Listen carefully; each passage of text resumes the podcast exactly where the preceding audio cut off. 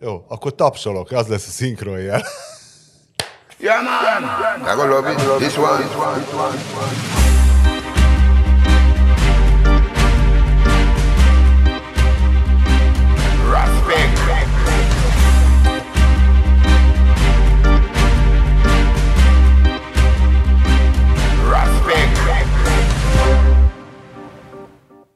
Üdvözöljük a 153.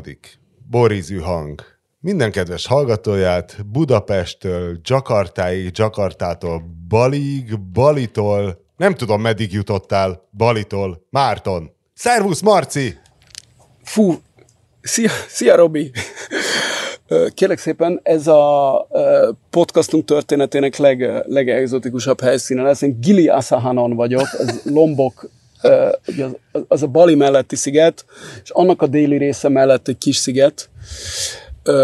Itt már nem, nem a, ez, ez nagyon más, mint a Bali, ahol a forgalmi dugó van. Ez, ez egy ilyen kis szigetecske, ahol van mondjuk öt ilyen hotel, abból vagyunk az egyikben, ilyen bungalókba, meg van egy, van egy ember, akinél lehet búvárkodni. Mi azért jöttünk, hogy búvárkodjunk.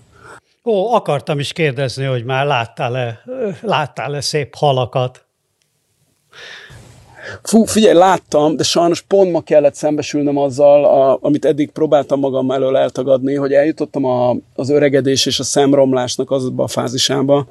Ugye nekem, uh, én szemüveges vagyok alapból, egész életemben az voltam, de most elkezdett eléggé romlani a szemem, már külön olvasó szemüvekkel, és az a gond, hogy nem látom az igazán kis dolgokat víz alatt. Tehát uh, Például ma, amikor a, ment előttem az arc, a vezető, és láttam, hogy ott nagyon legyezget egy ilyen legyező koralt, amit azért csinál, hogy lássa, hogy a víz megmozgatja rajta a, azt hiszem magyarul törpe csikóhalnak nevezett pygmy seahorse amik egy ilyen uh, új piszoknyi, tehát ilyen körömpiszoknyi méretű kis cafatok, és lelkesen mutogatja nekem, hogy ott van, ott van, és ott van tőle a fejem már uh, 10 centire, és még mindig nem látom akkor el kellett ismernem magamnak, hogy lehet, hogy vagy a nagyobb dolgokat nézzem, vagy pedig el kell indulnom a dioptriás buvármaszkok felé.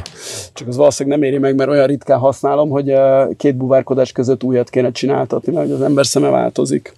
És Úgy, kurva drága, De amúgy láttam érdekes dolgokat, csak Hát nyilván kurva drága, én is az, tehát tehát tudom, hogy létezik, meg ismerek olyan embert, aki csináltatott ilyet, de, de nyilvánvalóan kurva drága, úgyhogy és hát ugye ráadásul ugye nyilvánvalóan bifokál, ez a bifokál is kell, gondolom, hiszen ugye búvárkodásban van, amikor közelre nézel, van, amikor messzire nézel, és ez nem jó, hogy egy ilyen olvasó, olvasó búvármaszkot csináltatok, mert akkor meg nem látom a montaráját. Érted? Én most nem, itt Mutatom ez, Péternek, ez hogy mindenki lássa, hogy a hallgatók is. Én úgy oldottam meg, én nem szeretek olvasószemüveget mindig vinni magammal, úgyhogy én vásároltam egy 1500 forintos olvasószemüveget, egy kereket, ketté törtem, és monokliként használom vészhelyzetbe, ha hirtelen valamit el kell olvasnom. Úgyhogy neked azt tudnám ajánlani, hogy egy madzagra kös egy ilyen olvasószemüveg felett, és a csikóhal az odaúszva, így mint Teddy nagyon így tartsd oda. Fú, olyat még nem láttam, igen, Aranyláncom. nyakába akasztott olvasó, de de olyan, és tudod, van a, a, a, a, milánoi Playboy szemüveg, tudod, amilyen tehát egy ketté nyitható ilyen mágnessel, tudod, és úgy lóg a nyakamban, hogy itt a, tehát az orr fölötti résznél ilyen mágneses. Világos, hogy tehát ketté ja. tudod húzni a szemüveget. Ez megvan? Ja, sajnos ez az olvasó szemüveg para, ez nekem is, ez, ez most már nekem is napi, napi gond, hogy mikor van nálam, hol, meg milyen, és már nem elég az ilyen monoklis izé, bohockodás, már nekem is kettő fél fölött van az olvasó dioptriám, úgyhogy Szóval, szóval valószínűleg kell indulnom, a, vagy, vagy lemondok a, a víz alatt élővilág egy részéről, vagy nagyon drága búvármaszkokba kell befektetnem. Azért a cecápát, a cecápát és a izéráját észre fogod venni továbbra is, attól az ördögráját, Igen. hogy mik vannak Igen. arra. A medúzát igen. meg úgyse. Igen, igen, igen, igen, igen. Uh, hát ja, de fú, viszont most végre ez az Indonéziának az a része, kiszabadultunk Baliról, amit én, én nagyon szeretek. Én pont ma számolgattam, hogy én a, azokat az országokat leszámítva, ahol éltem, tehát életvitelszerűen volt bejelentett lakcímem, én azokon kívül most már Indonéziában voltam a legtöbbet, most vagyok itt ötötször, és amikor innét hazamegyünk, akkor már gyakorlatilag fél évet éltem Indonéziában, turistaként, és, és szóval egy, egyszerűen annyira a végtelen lehetőségek országa, hogyha az ember a trópusi nyaralásra vágyik, akkor szerintem ez egyszerűen, egyszerűen verhetetlen, tehát sem, semmi, nem jön a köz, semmi nem jön a közelébe. Az lehet mondani, hogy mit tudom én, Tájföldön jobb a kaja, meg... De Tájföldön jobb a kaja? Kambodzsában van egy talán sokkal jobb, persze, de összehasonlíthatatlanul jobb, vagy Vietnámban jobb a kaja, meg talán ilyen történelmi, szóval ilyen építészeti örökség az, az néhány országban jobb, mert itt mondjuk van a Borobudur jáván, ami, ami nem rossz, de azért nem egy, nem egy ankorvat, de a, tehát a, ha az embert a természet, meg csak ez a trópus érdekli, és az, hogy tengerpart, vagy buvárkodni akar, vagy szörfözni akar, vagy dzsungelt akar látni, vagy anyám kínja, az, vagy egyszerűen csak ülni egy szép homokos tengerparton, szerintem az, az egész egyszerűen verhetetlen indonéz. Érted? Ez a de majdnem két millió négyzetkilométer a, a, az ország, és van ugye a, a szigetek számolása az ilyen uh, bonyolult szakma, mert ugye, hogy mi számít szigetnek, azon mindig lehet vitatkozni, hogy a időszakos, vagy kell, hogy legyen rajta legalább egy pálmafa is, de olyan, tehát tízzer sziget az valószínűleg van. És ezek közt elég nagyok is vannak, amiken semmi turizmus nincs. Tehát van Balinál nagyobb sziget, ahol szerintem nem tudom, egy 0,1 annyi ember fordul meg, mint Bali. És egyébként Bali is jó, tehát ugye, mint ahogy az ember elmegy Tajföldre, akkor azt gondolom, hogy bankokba is el kell menni, mert az, az egy érdekes dolog.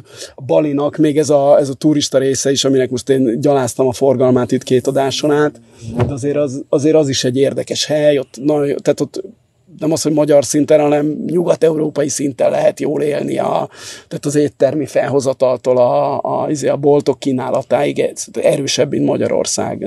Igen, sokkal jobbak azért az éttermek, még így is hogy, tehát, ja, hogy Balin, Balin ja, bemész ja, bármilyen absz- turista csapdába, ott azért hibátlan ázsiai kaját fogsz enni ilyen népi, egyszerű ja, ja, vonalon. Ja. Nyilván Tájföldön ja, ja, ja. még van jobb, meg ja. Vietnámban még van jobb, de De mi, de az, mi az jó, kajában, ami jobb jó. Tájföldön és Vietnámban, mint Indonéziában? Ezt nehezen tudom én elképzelni. Állítólag sem nyersanyagban, vala... sem... Én szerintem a...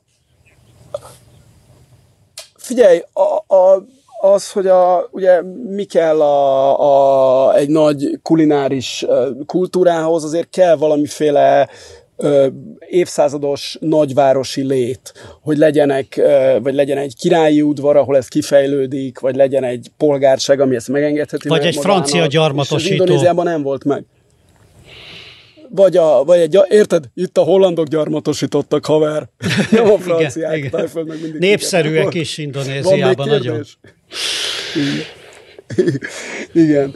Úgyhogy, tehát a, a konyha az, az izé, de hát, hogy, hogy érted, hogy, hogy én voltam itt most már majdnem fél évet, és a töredékének a töredékét láttam az országnak. Tehát konkrétan soha nem voltam ö, Borneón, amit itt Kalimantánnak hívnak, Pápuának a szegletének a szegletét láttam, Sumatra Detto, Jáva Detto, most Balit láttam, voltam még egy-két szigeten, Szulavézinek láttam két csücskét, tehát itt, itt nagyon-nagyon sokáig el lehet lenni, és főleg, hogyha az ember egy kicsit kalandvágyó, tehát ez el tud szabadulni Baliról, akkor tehát ráböksz gyakorlatilag a térképre Pápua és, és Bali között, és, és elmész egy szigetre, és nyilván a műanyag szemét a tengerparton idegesítő lesz, de az, az Balin is idegesítő, meg itt is idegesítő. Mert Sok van egyébként, akartam kérdezni, de... mert voltak ilyen rém történetek.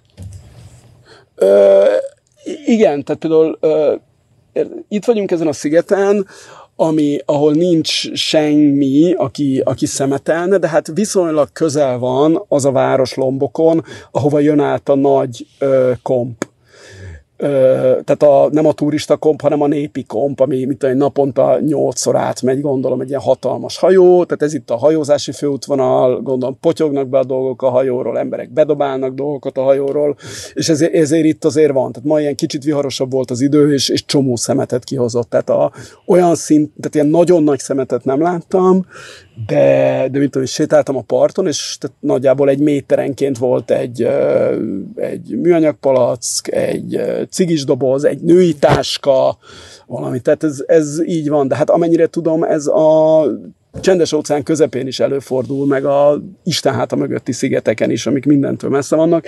Itt még ugye viszonylag közel is van a nagy hajóforgalom, sokan laknak a, a szigeteken, belemossa izét, a, a szemetet a, a, a folyó, meg a vihar, nincs annyira nagy kultúrája a, a izének, a természet tisztántartásának, bár látom, hogy most már próbálkoznak, meg vannak ilyen kampányok, de hát ez iszonyú lassú, meg hát érted, ha, ha mostantól tényleg effektíve senki nem dobna be semmit soha többé a tengerbe, akkor is elképesztő mennyiségű szemét keringene, amit a, utóbbi x évbe bedobtak, amióta megjelent a műanyag, és azt hitték, hogy azt ugyanúgy el lehet dobni, mint a banáhéjat, meg a kókuszdiót, és most, most megisszák a levét annak, hogy nem. Szóval ja, ja, ja. tehát az, a szemét az, az, az para. De egyébként például víz alatt annyira nem.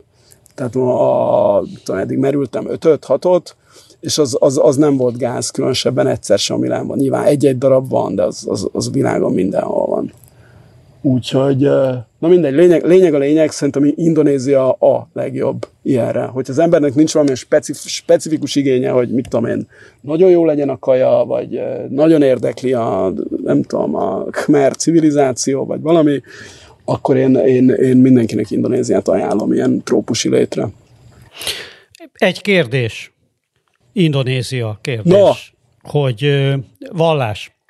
Hogy nekem szöget ütött a fejembe minap, hogy, hogy vajon miért, miért nem terjedt át az iszlám balira, hiszen egy kilométer jávától körülbelül ugye a legszűkebb szoros, és hát azért az iszlám komolyabb földrajzi akadályokon is átjutott, vagy általában még nagy birodalmakba szokott beleütközni, de itt még csak abba se ütközött bele, tehát, hogy nekem megfejtetetlen, hogy, hogy hogyan maradt meg Hindunak. Nagyon jó kérdés. Az nagyon jó kérdés. Úszni. Nagyon jó kérdés. Mik, Nagyon jó kérdés, ennél a válasz egy fokkal értelmesebb, miközben ugye én most egy Lombok, ami tehát úgy vannak egymás mellett a szigetek, hogy Jáva, aztán Bali, aztán Lombok, ugye Jáva a muszlim, Bali hindu, Lombok pedig megint full muszlim, tehát itt, itt néha hallom a, a műezint. Erre a válasz az azt hiszem, hogy az, hogy amikor elérte a muszlim az iszlám Jávát, ami akkor hindu volt, mint ahogy az egész indonéz szigetvilág, vagy legalábbis ez a nem Pápua része, ahol nem volt semmi, akkor a, a jávai hindu elit az visszahúzódott arra a balira, ami egy hódító szempontból érdektelen hely volt, mert Balinak soha nem volt semmilyen uh, természeti kincse, Izé, terméke, akármi, tehát ez nem olyan, ugye a Indonézia, nem csak Indonézia, gyakorlatilag az egész ö, felfedezések kora, az azért indult el, a hogy fűszer. megtalálják a fűszerszigeteket. Tehát az, azért indultak el a spanyolok meg a portugálok, hogy eljussanak a fűszerszigetekre, ami a Maluku, a ma Malukunak nevezett tartománya Indonéziának, ez ami Pápuától még pont egy, tehát Pápua és uh, uh, Bali között egy ilyen szigetcsoport, Banda aminek szigetek. a déli részéről szá- a banda az a, az a Szerecsendió, az észak az a Pernáte, vagy hogy hívják, az meg a, a, a Szegfűszeg volt.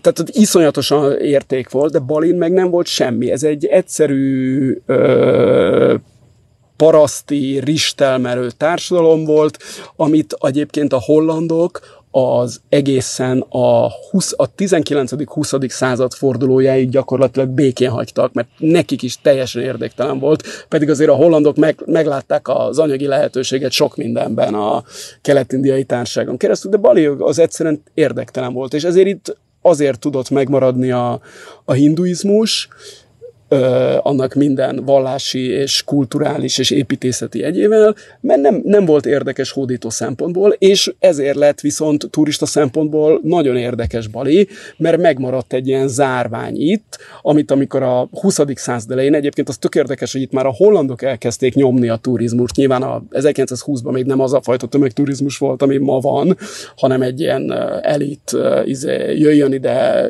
gőzhajóval a Rotterdamtól Batáviáig, Afrikáig, és tekintse meg Bali exotikumát, és, és ezért tudott Bali aztán felfutni turisztikailag, mert viszont valami nagyon extrát tudott mutatni azzal, hogy ez a ez itt, itt maradt, akkor idejöttek a 20. század elején ilyen mindenféle ilyen uh, Gogen-szerű, de harmadrangú, viszont jellemzően homoszexuális, pedofil európai és amerikai művészek, akik itt felfedezték ezt a világot, népszerűvé tették nyugaton, ugye exportálták a, a, a mindenféle bali népművészetet, és aztán ez, ez utána pedig a, a második világháború után meg a, egyébként a, a szuhartóék, akik meglátták a nagy pénzt a, a tömegturizmusba, akkor elkezdték ezt iszonyatosan promotálni azt a balit a 60-as évektől, ahol a, amikor a 60-as években a nagy kommunista ellenes, meg vélt kommunista ellenes mészárlások voltak, tehát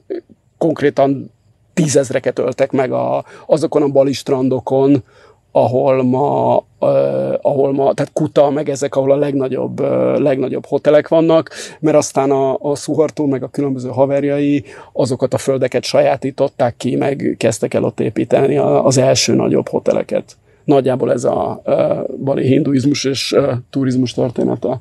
Dióhéjban.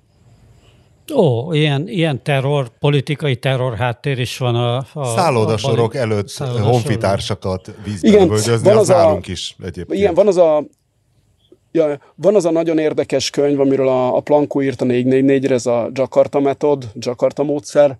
Egy elég balos amerikai újságíró írt egyébként, azt én is olvastam azt a könyvet, egy nagyon-nagyon jó könyvet arról, hogy a, az neki a központi mondani valója a könyvnek azért Jakarta Method is a címe, hogy a, hogy a CIA itt fejlesztette ki először a, ezt a, ha haverunk vagy a, és a, írtod a kommunistákat, akkor minden szabad módszert, amit aztán a, Uh, annyi helyen a világon, El Salvadortól uh, Chilén át, a, tulajdonképpen Egyiptomig, meg, meg még ezer ilyen helyig tökére, tökére fejlesztettek, meg finomítottak, és, és az, az, az elég hosszasan ír erről a, arról, hogy, hogy mennyire, tehát konkrét tömegsírokon vannak Balin a, a nagy szállodafejlesztések egy része.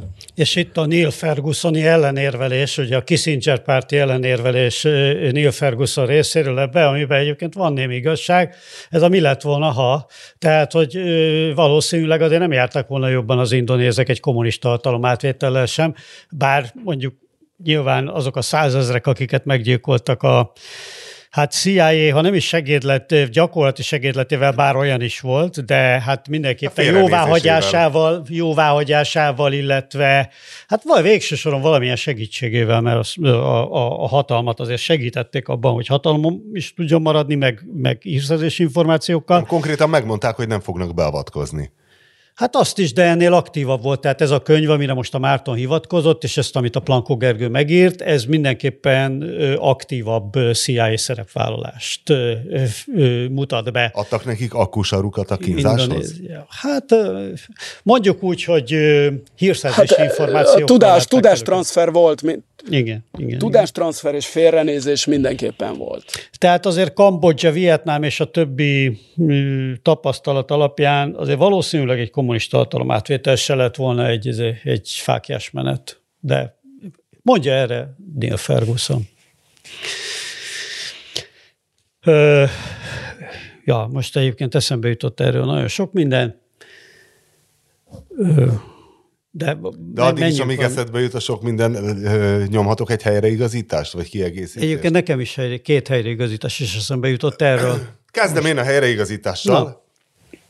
Hibáztam, vagy hát nem is hibáztam, nem tűnt fel. Hogy a amikor hamut szórok a fejemre indítás. Hamut szórok a gorcsövemre, hogy a múlt héten említettem, hogy a Jakub Mikanovski féle Goodbye Kelet-Európa könyv alapján csoda, csodálkoztam én rá most az, hogy az ember töri szakon végez, az ugye nem azt jelenti, hogy tudja a történelmet amblok, hogy nekem annak idején ez nem tűnt fel, hogy a Lengyel-Litván Unió, vagy mekkora istentelen nagy állam volt, és most megint tegnap ránéztem a térképre, hogy tényleg majdnem a Krím félszigetig terjedt, Krakótól Pomerániáig, és hát még a mai Oroszország területébe is belekarcolászott, és akkor egy olvasó írta, hogy Hát a Lengyel-Litván Unióval kapcsolatban elfelejtettem, nem, nem említettem Bátorit. Én meg úgy olvastam, írta, hogy a bátorit, természetesen a svéd black metal legendára gondoltam.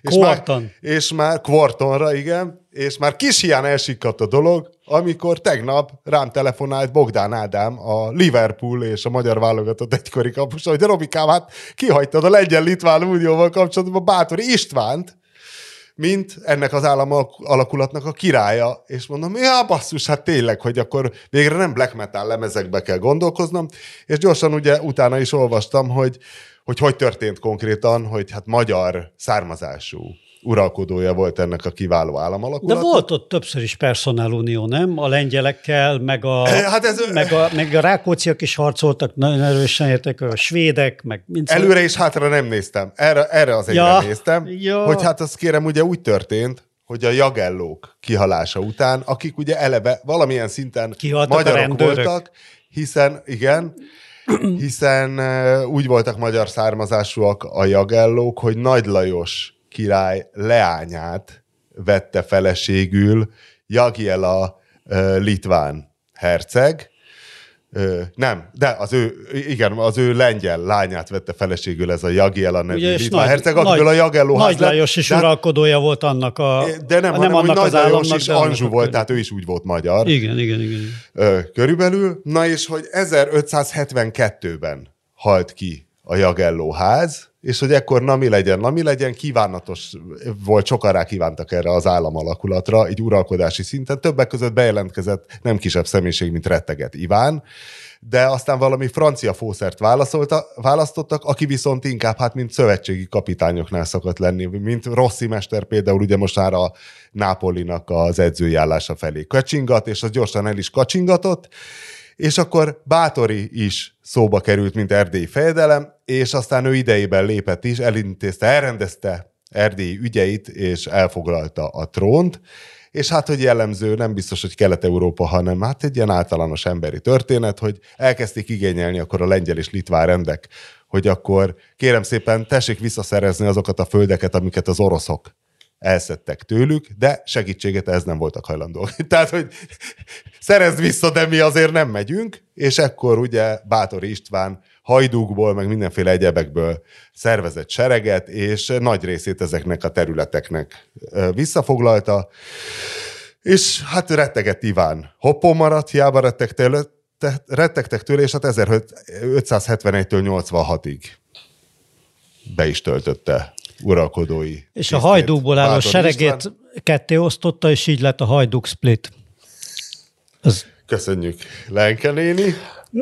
Nem rossz, nem rossz, nem rossz. Én, az all, én azt akartam elsütni, hogy all Jagellóz are bastards. az mi? The only good Jagello is a dead Jagello. Igen, igen, igen, igen. Hát a rendőr, rendőrre viccel. Winkler értelmetlenül néz velem szembe. Ez annyira régi szleng ez a jagelló, ez ilyen 50-es évek, ez 50-es évekbeli jasz. Abszolút megy. És akkor abszolút, jöttek a jagelló. Rengeteget. Hát szerintem ez rég kihalt, ezek ilyen rejtő, majd, majd nem rejtőjernők. Az igazi, az igazi, igazi, hogy mondjam, alvilágban ez még egy élő. Ez Igen. még egy élő hát ritkán mozog az igazi alvilágban, lehet, hogy ez a baj. És akkor már gyorsan megnéztem, hogy Bátori Erzsébet, akiről ugye a svéd black metal mozgalom, illetve hát a Venom, még a brit munkásosztály black metal mozgalma is olyan sokat énekelt, hogy ő azért nem volt egy közvetlen rokoni viszonyban Bátori Istvánnal, tehát eleve később, 1600, nem is tudom, 10-es, 20-as, 30-as években. Élt is a családnak egy másik ágából származott, de ő is ugyanoda, tehát Nyírbátorra vezette vissza gyökereit, mint Bátori István. Hát ennyi a helyreigazításból. És elnézést kérünk minden, minden jagellótól, akit megsértettünk. És erről is eszembe jutott valami. Na? De már elfejtettem. Viszont a helyreigazítás olyat, amikor ja, a, a CIA, a CIA,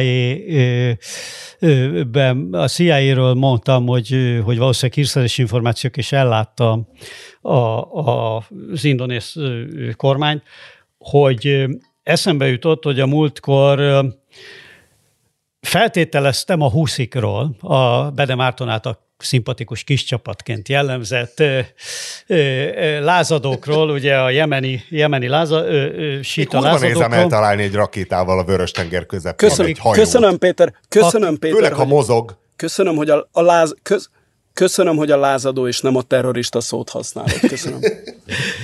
Val- valamiért ez a... Szabadságharcosok. Egyébként va- va- valamiért a, a nyugati a... sajtóban ez még ott megengedett, vagy, vagy még, még PC-nek számít a, a, a lázadó szakifejezés, még a Bloombergen is, tehát nem a BBC-ről beszélek, hogy hogy feltételeztem, hogy hát miként a szomáliai kalózok, ők is ilyen egyszállákával hadonászós, strandpapucsos, speedbotos, hát inkább speedbottal, azért már gumicsónakkal nem lehet utolérni ezeket a hajókat. Hát vannak de hogy azért, azért a hajók, tehát a hajóik azok viszonylag jók szoktak lenni, de azon kívül tényleg csak egy AK és egy, és egy flip-flop a felszerelés, meg a, meg a fejre kötözött szokásos hát ruhadarab. Igen, és és hogy ebben a, ebben a kérdésben maga James Stavridis, utána kellett néznem, ez James Stavridis, fölmerült bennem, hogy esetleg litván név, de nem görög. Azt hiszem, hogy a Kocseknek a segédje. Aki pedig nyugalmazott, nyugalmazott admirális, és volt NATO főparancsnok, tehát nem senki.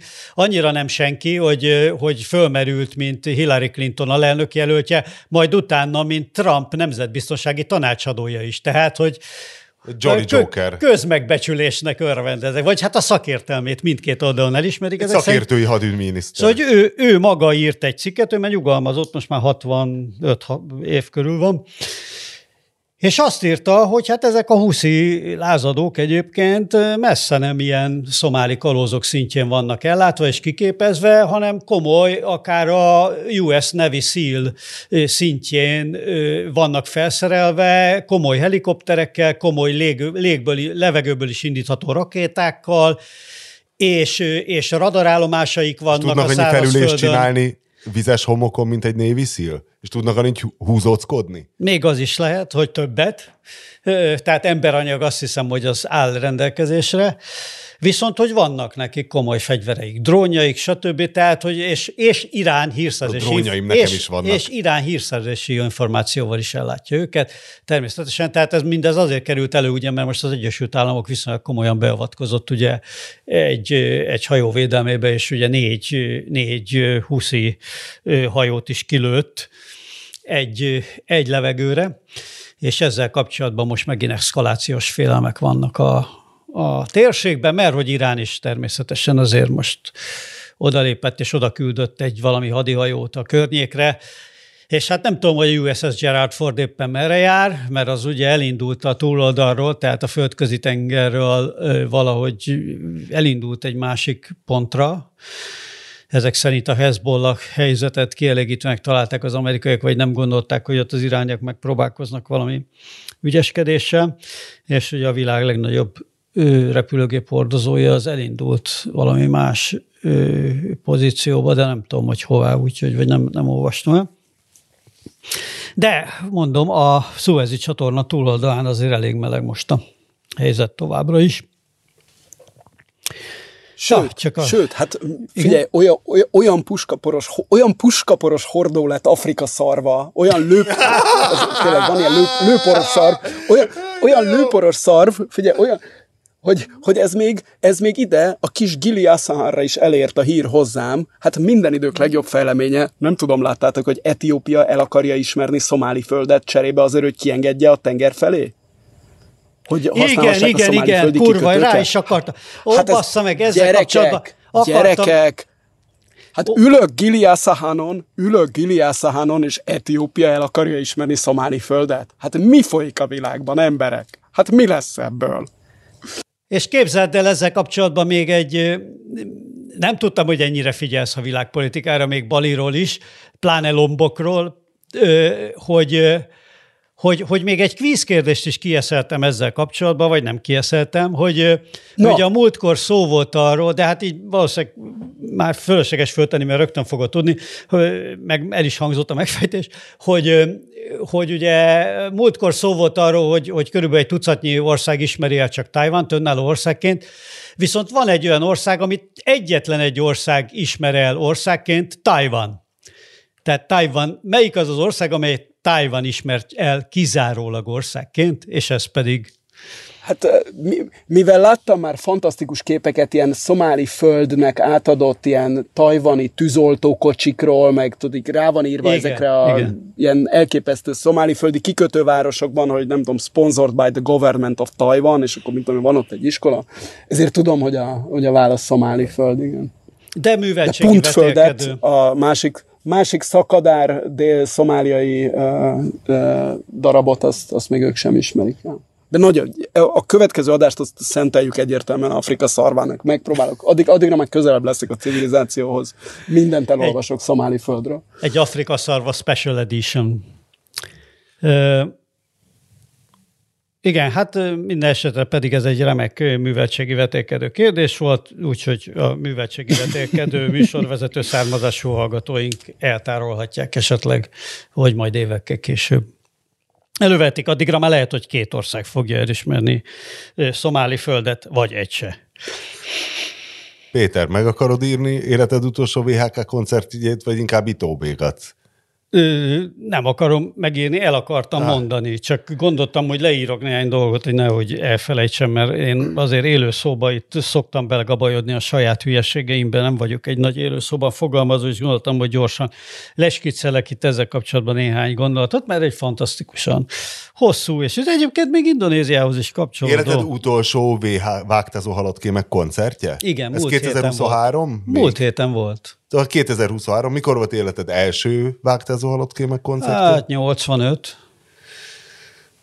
85 körül. Tehát, Tehát majdnem négy, négy évtizedet átölelő vágtázó halott kémek évtized, nézés. Így van, így van. Négy évtizedet átölelő vágtázó halott kémek nézés, de hát itt is elmondtam már egyébként, hogy, hogy nekem azért ambivalens érzéseim vannak erősen a VLK-val, mert annak idején életem egyik leg súlyosabb és ilyen szempontból legerősebb koncertélménye a VHK-hoz kapcsolódik, 80, almási, 86 vagy 87 almásütéri szabadidő központ, Viszont azután a 90-es években nagyon sok fesztiválon, meg lyukba is, meg mindenfelé láttam a VHK-t, és nekem mindig, mindig ilyen, hát, hogy fogalmazzak finoman, kamuízű volt a dolog, és, Na de ez olyan, és mint valahogy, Hendrix valahogy... egyszer felgyújtotta a gitárját, és utána mindig elvárták, hogy gyújtsa föl. Pedig akkor azért gyújtotta föl, mert megbolondult. És a vágtázó halott kémeknek a lényege az volna, hogy megőrülnek ott a színpadon. De a túl sok a koncert, nem tudsz minden, minden nap egy turnéba héttől fél tízig megőrülni. Nem tudsz, de mellé megy, megy ez a tényleg kamuizó ideológia gyártás, és egyre, egyre látványosabb volt a, hogy mondjam, a szakadék a, a, az ideológia és a valós színpadi látvány meg halvány között, illetve színpadi teljesítmény között, nem tudom. Minden esetre ez volt, miközben ugye az egész VHK azért egy nagyon fontos szereplője ennek a korszaknak, meg, meg sok olyan több ismerősöm is játszott benne sokszor, és tehát ezer szint, ezer ponton kapcsolódok így úgy a zenekarhoz. Még ugye most is van egy VHK, ami már nem tudom hányadszor lett újraélesztve, két eredeti tag van benne, a Grand Pierre az egyik, a másik a Sonus. Ugye hát az eredeti tagok közül már hárman meghaltak. Egyébként halott-halott kémek közül ugye Boli a Sumátrán halt meg. 2011, valahogy így olyan, olyan környékén. Az Ipacs, a dobos, aki ugye a szíve lelke volt ennek az egésznek, és ő nagyon összeveszett már 2000 környékén a Grand Pierre-rel, és ki is szállt a zenekarból. Ő tavaly, hát most már tavaly előtt halt meg 2022-ben. Én meg a Fritz is, ugye valamikor 15-16 környékén, német német László volt a Fritznek az, a polgári neve, bár soha senki nem használta, ezt mindenki csak Fritznek mondta, és, és érdekes módon, hogy ugye a zenekar Rozi Osbornja, a Szónusz, Sós Lajos Szónusz még él és aktív tag, bár hát, hogy ne legyek nagyon indiszkrét, vagy vagy intimpista, vagy mit tudom én, bár ugye fönnáll a színpadon, úgyhogy nem tudok az lenni, hát nem néz ki nagyon jól. Hogy finom legyek, azon kívül pedig csupa ilyen fiatal, hogy mondjam, goásnak kinéző fiatal ember van a zenekarban, ami megint csak nem segít. Az egész HVG körül lett egy HVG, már megint HVG-t mondta. Hát, hogy ez is az elmond valamit. HVG-t mondta. Szóval az egész VLK... Te játszottál, játszottál vala a HVG-be? Ja, basszus aztam a HVG-be. Boundless bassz. Ja, Basszus, most, most, most, látod a Grand Pierre-t a még, még a Grand Pierre is most már gitározik, érted? és volt, hogy négy szóló gitár volt a színpadon, és két basszus gitár. Nagyon kemény. és Na, szóval, hogy, hogy van ez az ős magyar goás dolog, ami hát megint csak nem tud nekem nagyon szimpatikus lenni, de mindegy. De igazából egyébként nem is a, a VLK miatt mentem, hanem a HVG miatt, hanem a, ugye a Devil's Trade nevű ilyen folk doom drone típusú zenekart akartam megnézni, mert hát ez igaz, vagy hát zenekar, hát nem tudom, igazából egy szóló projektnek indult Makó Dávid, akit ugye én elég régen ismerek, és hát a legjobb ilyen, ilyen heavy rock típusú énekesnek gondoltam Magyarországon, vagy az egyik legjobbnak még régi Stereocrisis, meg nem tudom én ilyen időkből, meg, meg nagyon jó Anzámó, Anzámó típusú énekes is volt, tehát hogy azt, azt a mély, erős, erős hangot azt nagyon jól tudta, és jól tudja továbbra is, csak most egy ilyen lassabb és nagyon, nagyon ilyen, ilyen dúmos dolgot csináljuk, egy nemzetközileg is szépen bejött neki undergroundba, nagyon jól működik. Őt akartam megnézni, és a téli Fekete Zaj Fesztiválra emiatt beneveztem, ez az a esemény volt, ugye Führerkertben volt 29-én, azt hiszem, igen, és hát gondoltam, ha már ott vagyok, akkor megnézem a VHK-t is, mert volt VHK is. Egyébként ilyen dark goat postpunk tematika volt, most ez a postpunk nagyon megy, és emiatt hát tele volt a helyiség mindenféle ilyen nagyon vicces. Hát de nem ilyen nagyon vicces, ilyen, ilyen druidákkal, meg orkokkal, meg, meg hobbit-szerű izékkel. A postpunk az druidákból, orkokból Hát ez a, god, ez a God Dark ebbe van. Ráadásul volt egy Orc Christ nevű zenekar, aminek ez volt a témája, ez teljesen ilyen, ilyen, ilyen Middle Earth izé, plusz met, nu metal hörgés, meg furujázás, meg minden. Tehát, hogy ilyen, Jézusom. ilyen igen, hát engem se vett meg a dolog.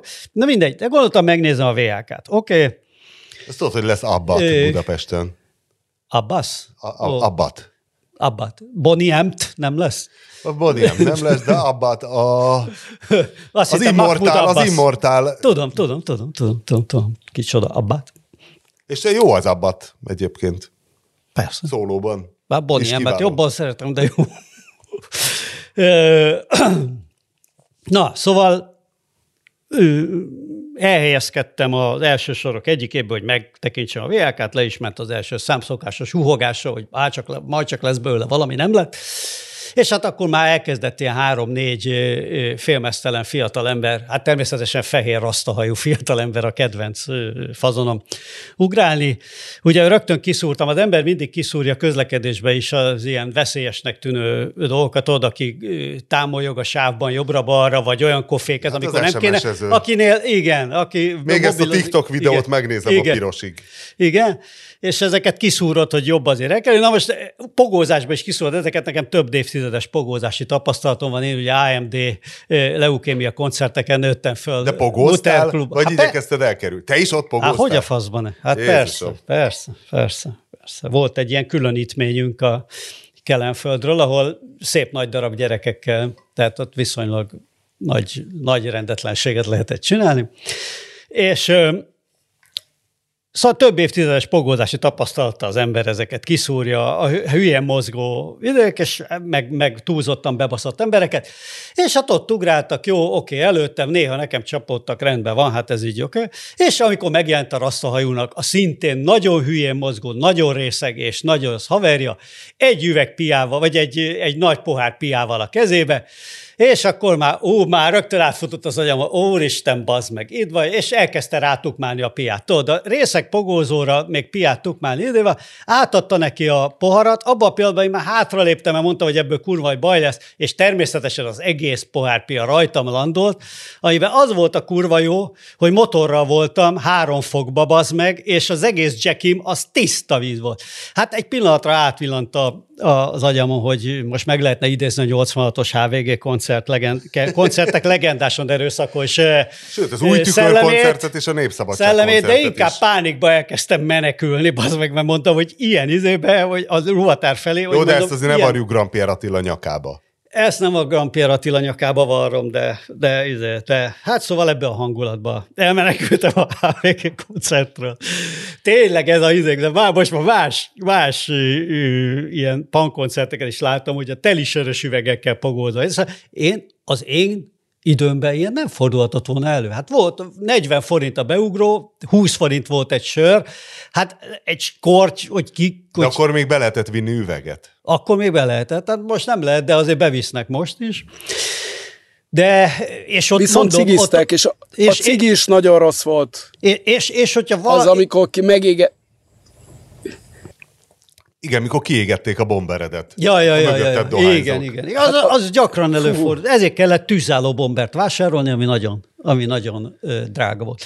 Hogy ö, Na mindegy, szóval, hogy ott fejbe is csaptak sörös üveggel, ami előfordul meg volt, de az biztos, hogy üres, üres sörös üveg volt. Tehát, hogy, hogy teli sört kilötyök, tehát a segélyek eszébe nem jutott volna. Hát inkább a véren folyjon ki, ugye?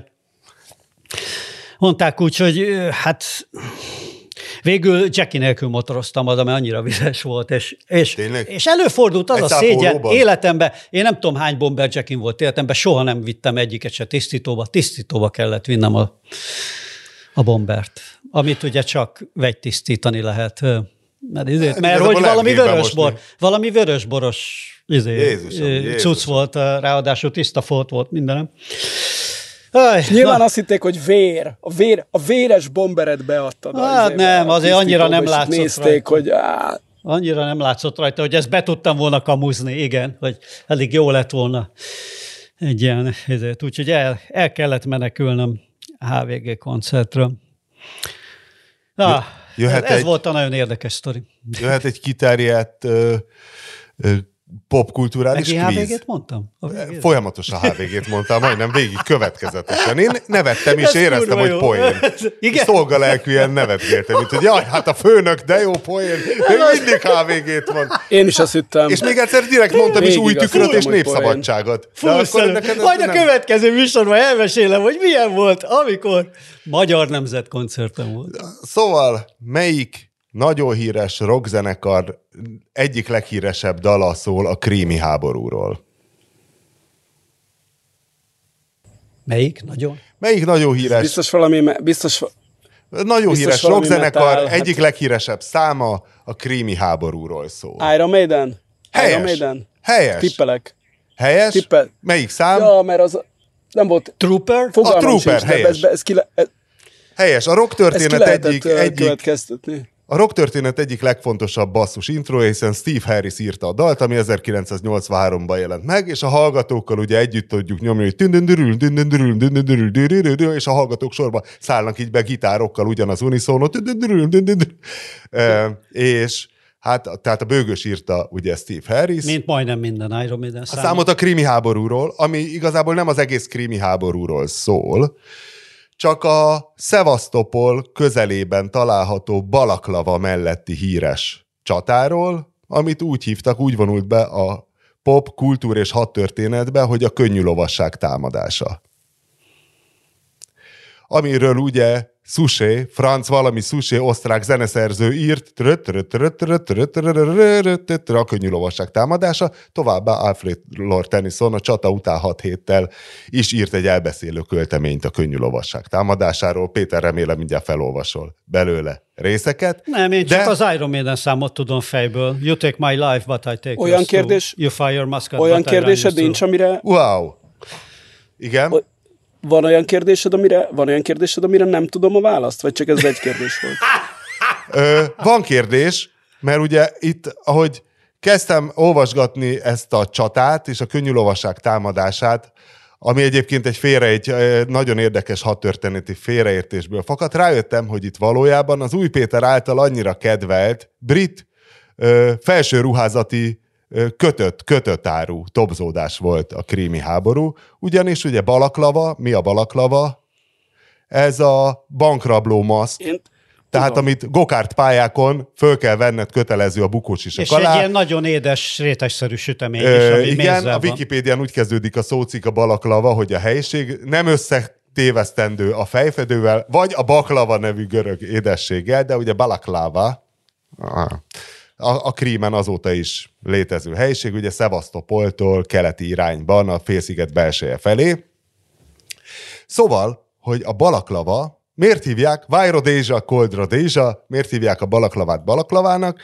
Mert valóban a krími háborúban történt ez a fejlesztés, ugyanis a, a töketlen brit hadvezetést meglepte, hogy a Krímben télen hideg van, és hát engem meg az lepett meg ugye az ukrán háborúban, hogy állandóan ilyen maszkokban vannak, mi felénk, amikor mi voltunk katonák, nem voltak maszkok, mi nem kaptunk maszkokat, pedig a... Nekem volt jelentem, a cseh, volt? persze, mi készültünk a téli hadgyakorlatra Csehországban, nekünk volt És ott ilyen kaptunk volna? Mi nekünk, nekünk volt nem volt? Hát meg voltunk téli hadgyakorlaton többször, és akkor kellett. Na és hogy meglepő volt a briteknek, hogy mennyire kurva hideg van a Krímben, és hát ilyenkor mit csinálnak? Természetesen akkor egy népmozgalom, kös és horgoly harcoló fiainknak például maszkot, és akkor ezeket ott megkötögették és elküldték a harcoló alakulatoknak és ö, a krími háborúban. Na most a, ez a könnyű lovasság támadása, eleve, hogy a krími háború az ugye két haldokló birodalom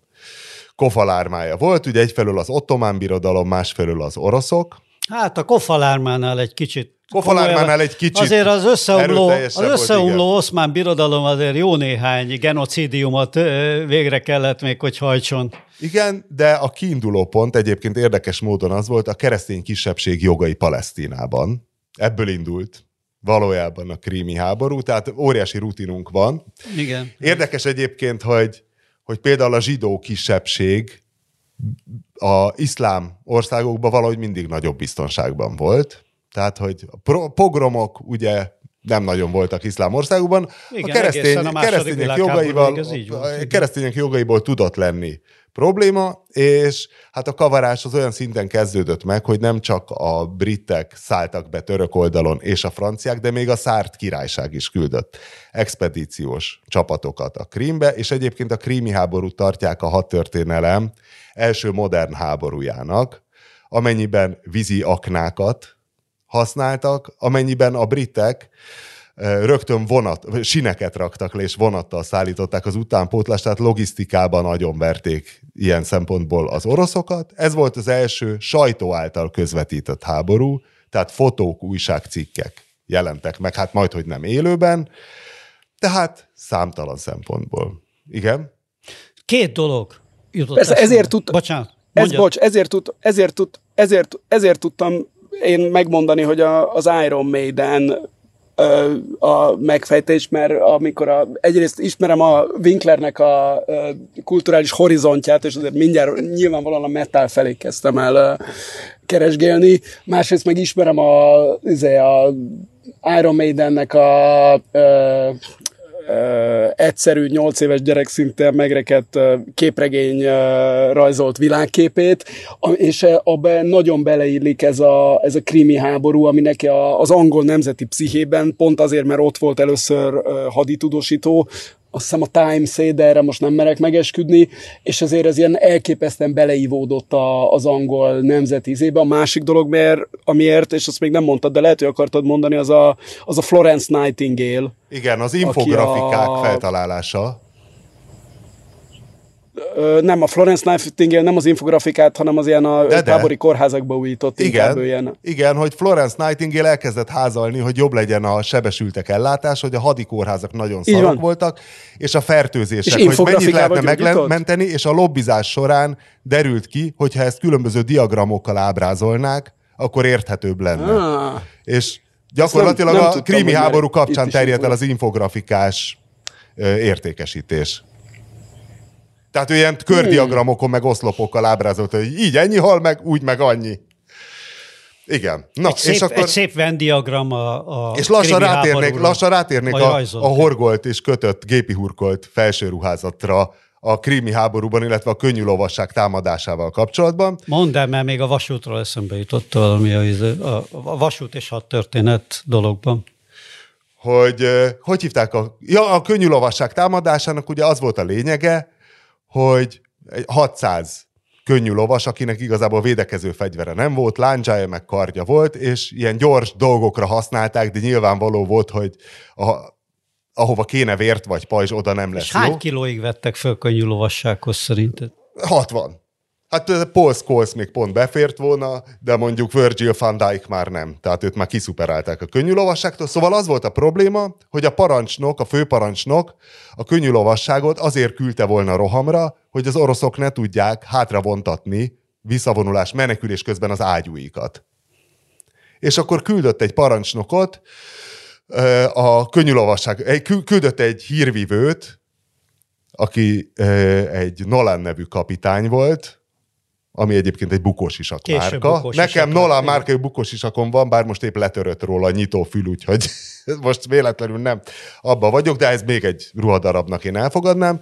És Lord Cardigan, oh, Lord Cardigan himself. megkapta a parancsot, de mint utólag kiderült, valami elveszett a fordításban. Juttass meg, hogy Lord Sandwich nem volt. A, Lord Sandwich krimi, egy évszázaddal korábban élt. Ú, de megnyugodtam, jó. Egyébként a Lord Sandwichről még annyit tudnánk mondani, hogy a Hellfire, megvan a Hellfire Club? Ez a Stranger Things, a te lányod már nagyobb, mint az enyém, tehát a Stranger Things című sorozatban, a Hellfire Clubban Igen. szeretik a metált, de a Hellfire Club a 18. századi Londonjának egyik felkapott klubja volt, ott játszott rendszeresen Lord Sandwich, aki ugye akkor a szerencsejátékos volt, hogy lusta volt kimenni kajálni, és ő kártyázás közben akar zabálni, így találta fel a szendvicset, de ez most egy mellékszál. Én csak Lord Cardigan feleségét ismertem Kalergottól, ugye a Lady Cardigan című szem. Köszönjük. Szóval Lord Cardigan megkapta a támadási parancsot, de ez a Nolan nevű kapitány nagyon hányaveti módon, tehát megvolt a, a parancs írásban, plusz neki mutatni kellett volna az irányt, de állítólag olyan hányaveti módon mutatott, hogy hát úgy arra felé legyen a támadás, és utólag lefolytattak volna egy vizsgálatot, hogy mi okozta a félreértést, de sajnos ö, többek között ez a Nolan kapitány is meghalt ebben a támadásban. Szóval nem arra támadtak, amerre kellett volna, és amerre elindult ez a 600 könnyű lovas, az a legdurvábban felállított aktív tüzérség volt, akik szörnyű kartás tüzet zúdítottak a támadó 600 ö, brit dragonyosra, akiknek emlékére egyébként az Iron Maidenben Bruce Dickinson mostanában már ebben a piros ö, klasszikus korhű dragonyos kabátban lenget egy Union Jacket, egy angol zászlót, ami miatt az utóbbi években Amerikában az amerikai vókok tiltakoztak, hogy hát ez micsoda dolog. És itt látszik, hogy Halljátok mi a különbség... a gekkót? Halljátok a gekkót? Tessék? Ha, hallottátok a gekkót? Aha, ez, ez a krákogás, ez, ja, nem légköri zavar volt, hanem gekkó? Ja, uh, uh, uh, uh. Most én utánzom, de ez a gekkó volt. Igen, ezt majd hagyjuk Biztos, benne. hogy nem valami madár áll a gekkó mögött? Mert én nem hallottam még a hangot a gekkó. Meg eleve ilyen ordító hüllő az olyan ritka. De a gekkónak van hangja, nem van, nem, nem, nem emlékszem, nem régen. Nem, de képzeld, képzeld, többször beindítottam már itt is, a, egyszer már a műsorunkban kitárgyalt, általam neked ajánlott ö, ö, programot, tudod, a madárhangosat. Igen. A, most elfelejtettem a nevét, az a neve, hogy Merlin Bird ID, igen. igen. És mi volt az első dolog, amit beazonosított Gili Asahanon? A házi veréb. Ó, oh, passer domesticus. Valami, ex, valami exotikus. Igen, House Sparrow, valami exotikusabbra. De aztán volt néhány exotikusabb találat is, de az első az a házi veréb volt, úgyhogy megéri utazni. Tandori Dezső hogy örült volna? Szóval visszatérve a könnyű lovasság támadására, tehát Louis Nolan nagyon hányaveti mutatott, és a 600 uh, könnyű lovas, ja, és utána szemtanúk és egyéb külföldiek és notabilitások mind megegyeztek, hogy ez egyfelől csodálatos volt, hogy ezt végrehajtották ezt a parancsot, tehát egy ilyen nyilvánvaló tömeges öngyilkosságot. Látszott, hogy semmi értelme, de az életük árán is, hát egy olyan, nem tudom én, 70-80 százalékos emberveszteséggel Fontos katonai erény, ugye, hogy a parancsot Igen, nem, tehát nem hogy, ez szép, hogy nagy böszmeség volt, de hát azért ez egy gyönyörű pillanat volt. Másfelől, hogy Lord Cardigan vajon hogyan találta fel a kardigánt? Hát kérem szépen, Lord ott, a, ka- ott a kartács tűzben nem, gondolkodott. Nem, később, később én volt tudom, egyébként. Én tudom, én tudom, én tudom. Elmondhatom? Mond. Elmondhatom? Hát hiszen quiz. Nagyon, szeret, nagyon szeretett, nem, nagyon szeretett kártyázni, szerencsejátékozni, és nagyon fázott már, és akkor mondta, hogy gyorsan hozzanak neki, hozzanak neki egy kardigánt, nem?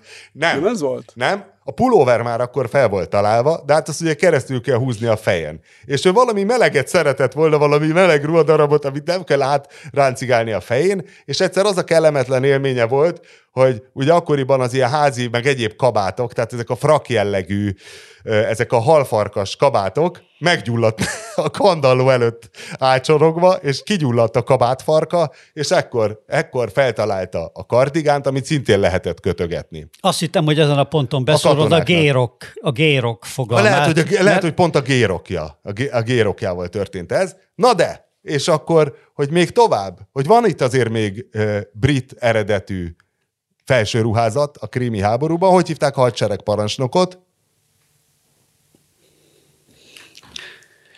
Lord... Sweater. Mi? Nem Lo- Sweater? Lord Bomberjacki. Nem? Lord Raglán.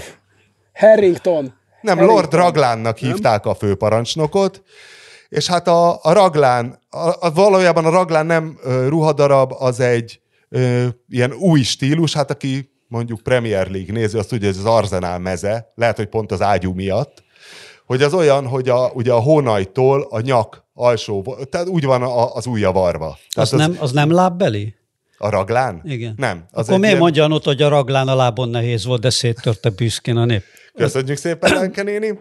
Szóval Raglán első bárója, amúgy a civil neve Fitzroy James Harry Somerset volt, aki akiről azért nevezték el ezt a raglán ujjat, mert ő Waterloo-nál még Wellington szárnysegédje, vagy titkára a, volt. Akiről és, a Bélszint nevezték el. Igen, és ugye tudni hát lehet, aki, aki olvasta uh, a, na ki a kedvenc hat történészünk, a brit a Csata Arca című könyvében. Na, Keegan, John, uh, John Keegan. Keegan írta, hogy hát Wellington ugye nem nagyon le, szart se láttak Waterloo-nál, ezért ő mindig majdnem az első vonalakban kószált, hogy nézze, hogy mi hogy áll, és három vagy négy segédtisztet lőttek ki mellőle, és többek között Lord Raglán is ott vesztette el a karját, és ezért a, azt hiszem a jobb karjának az ujját, a kabát ujját mindig betűrve hordta, és így nevezték el róla ezt a fajta új megoldást. Hát ennyit akartam, ennyit már a brit. Ennyit hat történet. Én most ez, ez, emiatt elő se veszem az én hat történeti topikomat, mert már egy kicsit sok volt, de mondjuk az éppen az aktuális orosz-ukrán álláshoz. Úgyhogy én azt mondom, hogy kössünk át Gerard Depardieu-re. Ja, tényleg, tényleg. Ez, én, én nem is tudom, mi történt Gerard, Gerard Depardieu, Depardieu, a franciák és a szex furcsa viszonya, ami nekem már akkor feltűnt, amikor nem is tudom, hát ezek a 19. századi francia szerzők tehát Zola, Mopassan művei alapján, akik ugye Balzak, akik azért precízen nyilván a, a kortárs valóságot írták, ugye Zola konkrétan cseléd lépcsőkő hallgatózott, hogy mégis a párizsi polgárságról hívebb képet adjon, és úgy tűnt, hogy ezek szinte betegek, tehát hogy a, a szeretőjük szeretőjével csalják a szeretőjüket, tehát a, a házastársom már rég, rég túljutottak, de hát Depardieu, én nem is értem igazából, hogy most de, ez a Depardieu kalamaika, tehát az odáig, az odáig még értem, hogy többen szexuális zaklatással vádolták, de hogy még a Macron is kiállt mellette? Igen, ez a, ugye az alaphelyzet, tehát az, hogy a Depardieu egy fasz, függetlenül attól, hogy mit követett el, az, a, ugye a, az, hogy tiszteletbeli orosz állampolgár, meg ilyenek, tehát nyilvánvalóan a csávó teljesen készen van. Ö, és ugye volt, voltak, meg vannak ellene ilyen tömeges szexuális zaklatós vádak. Tehát nem azon, hogy egy-két ember, egy-két nő mondta, hogy itt izé volt, hanem tehát nagy tucatnyi. És, és most megjelent egy nyílt, egyrészt a Macron megvédte azzal, hogy de hát, hogy ez mekkora színész, másrészt még egy nyílt levél is megjelent. Ambrus Attila közepes jégkorongozó volt, ezért volt baj, hogy bankot rabolt, mert ha sokkal jobb is lett volna. Mindenféle igen, szóval hogy mindenféle ilyen, ilyen jobbosabb francia értelmiségiek, de nem feltétlenül csak azok is gyakorlatilag ugyanezt mondják, hogy hagyják békén a, a, a Depardieu-t, mert hogy a, a legnagyobb élő francia színész, én fogalmam sincs a francia uh, színházi és uh, film uh, filmművészeti állapotokról, hogy ezt meg tudjam mondani, hogy ez igaz -e. És az érdekes, hogy, a, hogy, a, hogy ennek volt egy előzménye, amikor, mit tudom két-három éve, amikor a, a MeToo balhé a, a, a tetőfokára hágott a világon mindenfelé, akkor, far, akkor is volt egy nyílt levél Franciaországban, amit többek közt a Katrin Deneuve is aláírt, aki azért mégis, tehát még én is ismerem, akkor a név a, a francia... Uh, hát ő van akkor a név, mint maga Depardieu. Hát igen, és ő is azt mondta, hogy, ez, hogy, ez, hogy ezt hagyják ezt az egészet, és hogy ebbe és hogy, hogy ezzel nem kell foglalkozni. És most is az a durva a, a Depardieu kapcsán, hogy nem, tehát nem is azt mondják a, a Macron, vagy akik jelen a Depardieu mellett, hogy a, hogy a Depardieu ezt nem tette meg, amivel vádolják, ami hát gondolom majd egyszer eldönti a bíróság, vagy nem, hogyha lesz ebből feljelentés, hogy, tehát, hogy ők nem azt akarják el, tehát ők nem cáfolják, vagy tagadják, hogy a Depardieu elkövetett volna ezt vagy azt, hanem egyszerűen azt mondják, hogy hagyják békén ezt a művészembert.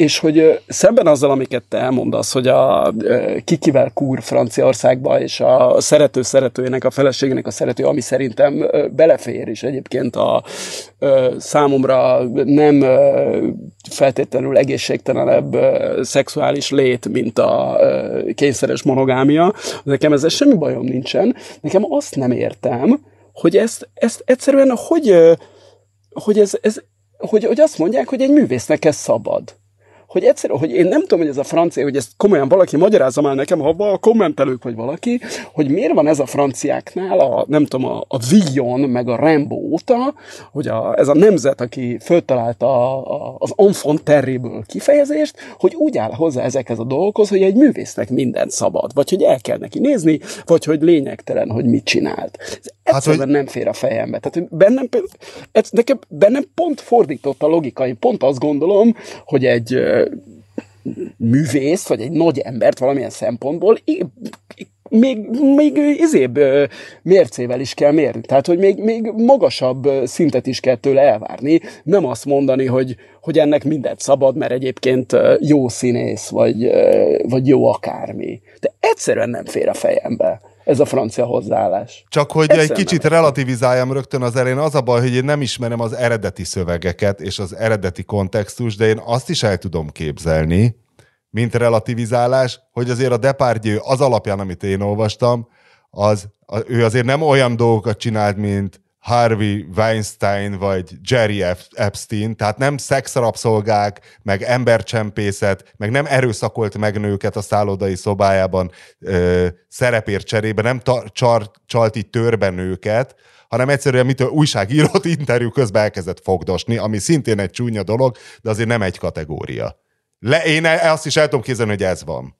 Hogy nem ez van? Való, igen, ez, ebben, ez biztos, ez, biz, ez biztos, hogy így van, hogy a, az Epsteinnél, vagy a, Weinsteinnél, akik tényleg a, ennél, ennél izé, tehát, súlyosabb példákat nyilván nem lehet mondani. Tehát nyilván a, a Depardieu ennél finomabb, de ugye én azt nem értem, hogy hogy az a hozzáállás, hogy, hogy nem az számít, hogy mit követett el, hanem hogy mekkora művész.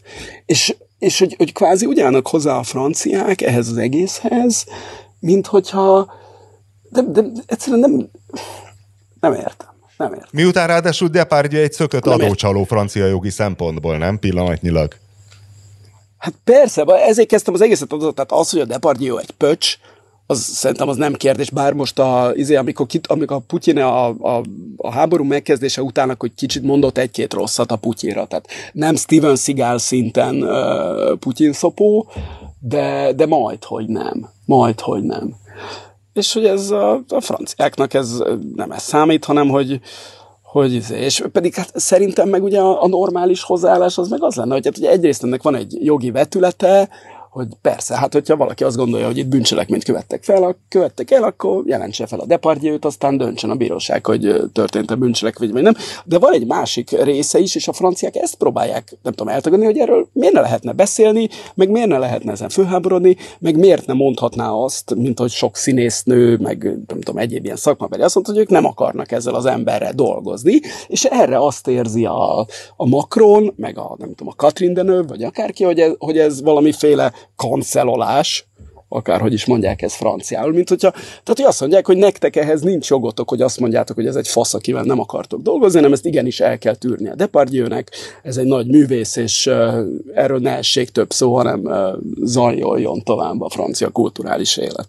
Nem értem. Ők tisztelik a művészeket, tehát Alain Delonnak se lett abból problémája, hogy nem csinált belőle titkot, hogy verte, nem is tudom, lehet, hogy Catherine Dönövöt, de valamelyik feleségét, vagy lehet, hogy az összest.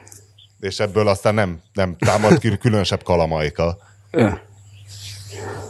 Na mindegy, én csak azt akartam mondani, hogy ez nekem érthetetlen. Én, én csak ezen meg, meg szomáli földön gondolkozom itt buvárkodás között.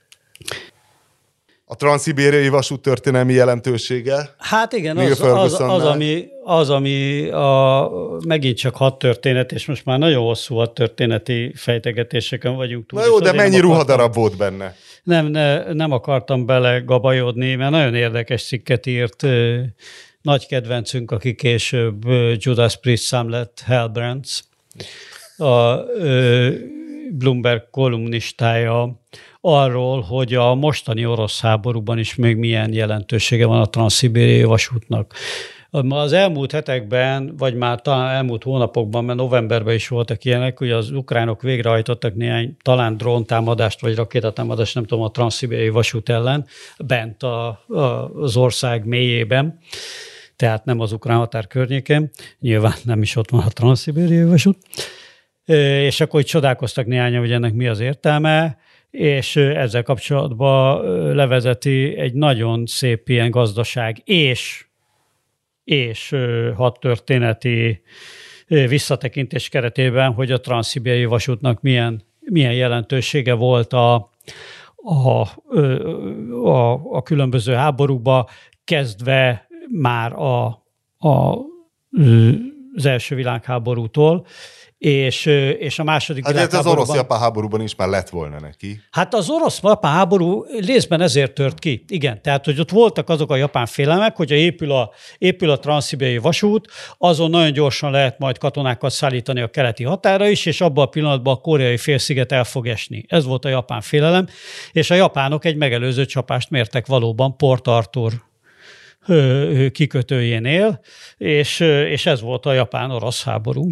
Így van. Így van. Ö, aztán megépült persze a vasút, és az első világháború már volt is szerepe, és a második világháborúban lett fontos. És azt például én nem tudtam, hogy a transzibériai vasúton például 39 és 41 között, egészen addig, amíg Oroszországot, illetve a Szovjetuniót meg nem támadta Hitler, a németek számára szállítottak mindenféle hadianyagokat, meg egyebeket Japán irányából. Ugye volt egy Stalin, illetve a Molotov-Ribbentrop paktum néven ismert hát tizenvalahány hónapon át szövetséges és, volt igen, Hitler igen, és igen. Stalin. És hogy akkor ebben, ebben, ebben volt szerepe. Majd később természetesen az amerikai Land-Lease program, ahol ugye Vladivostokra hajóztak be egy csomó mindent, és onnan szállították a front felé.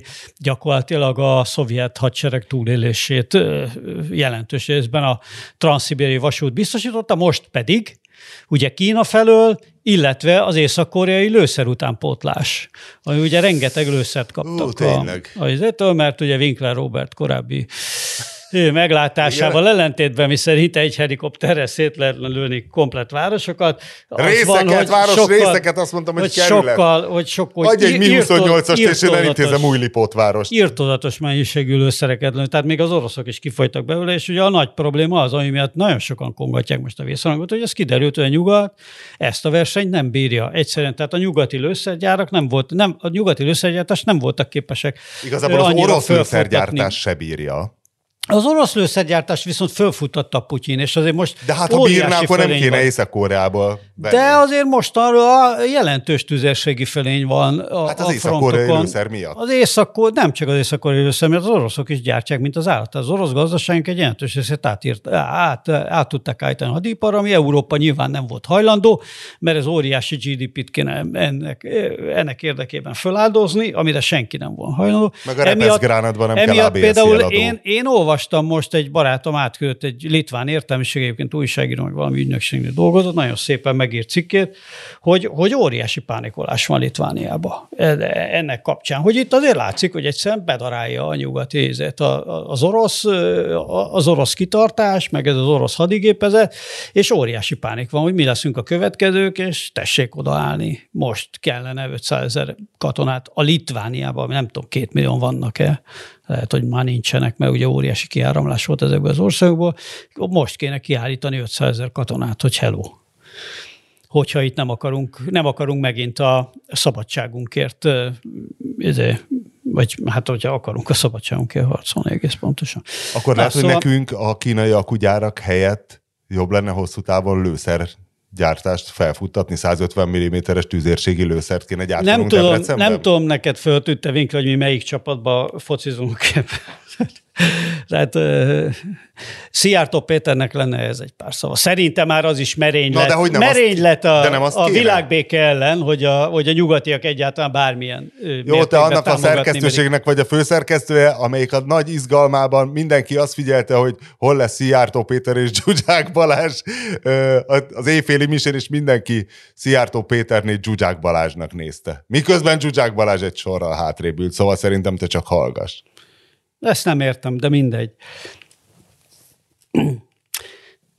Szóval a transzibériai vasút jelentősége az továbbra is hatalmas. Ez vagy nagyjából ugye ott tartunk, hogy szintén már idézted John keegan ugye az első világháború val kapcsolatos nagy munkájának az egyik legfontosabb része az, hogy a korabeli hadvezetés, hát főleg ugye a német hadvezetés, porosz hadvezetés főleg, amelyik ugye a legnagyobb szakmai respekttel rendelkezett a világba, az gyakorlatilag egy végtelen vasúti menetrenddel ült a, a központi war roomba, és, és vagy Krieg, minek mondja, nem tudom.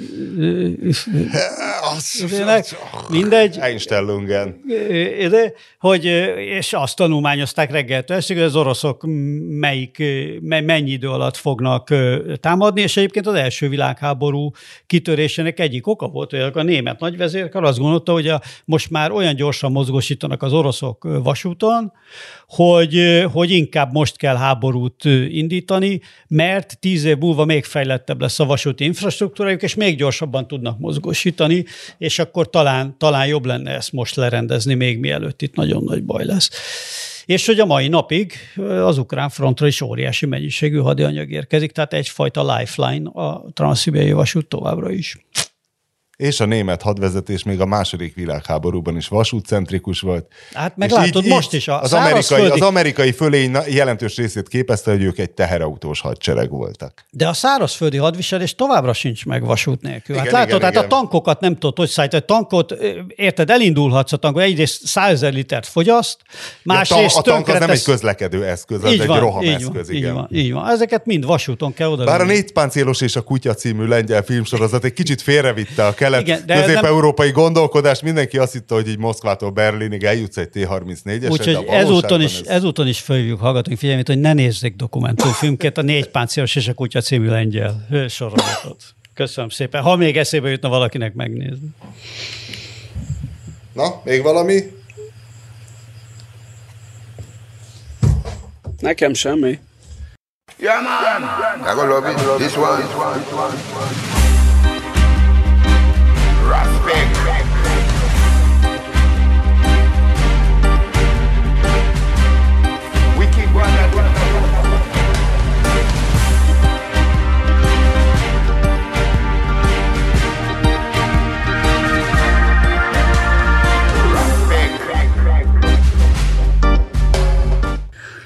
Akkor jó, akkor a... Nagy Ferofia kilépett a Beatrice-ből. Mert? Szerinte ez itt egy személyi kultusz volt ebben a zenekarban, az egész a Ferróról. Surprise! Hát igen. Ö, mit várt? valahol biztos szükség lesz rá. A szegény, fe, szegény Feró most kapja az ívet rendesen, de hát valószínűleg ez a cél. Tehát ezeket a művészeket ezért tartja a Fidesz, hogy ők kapják mindig az ívet, és akkor lehet mindig hivatkozni, hogy lám, a liberális terror.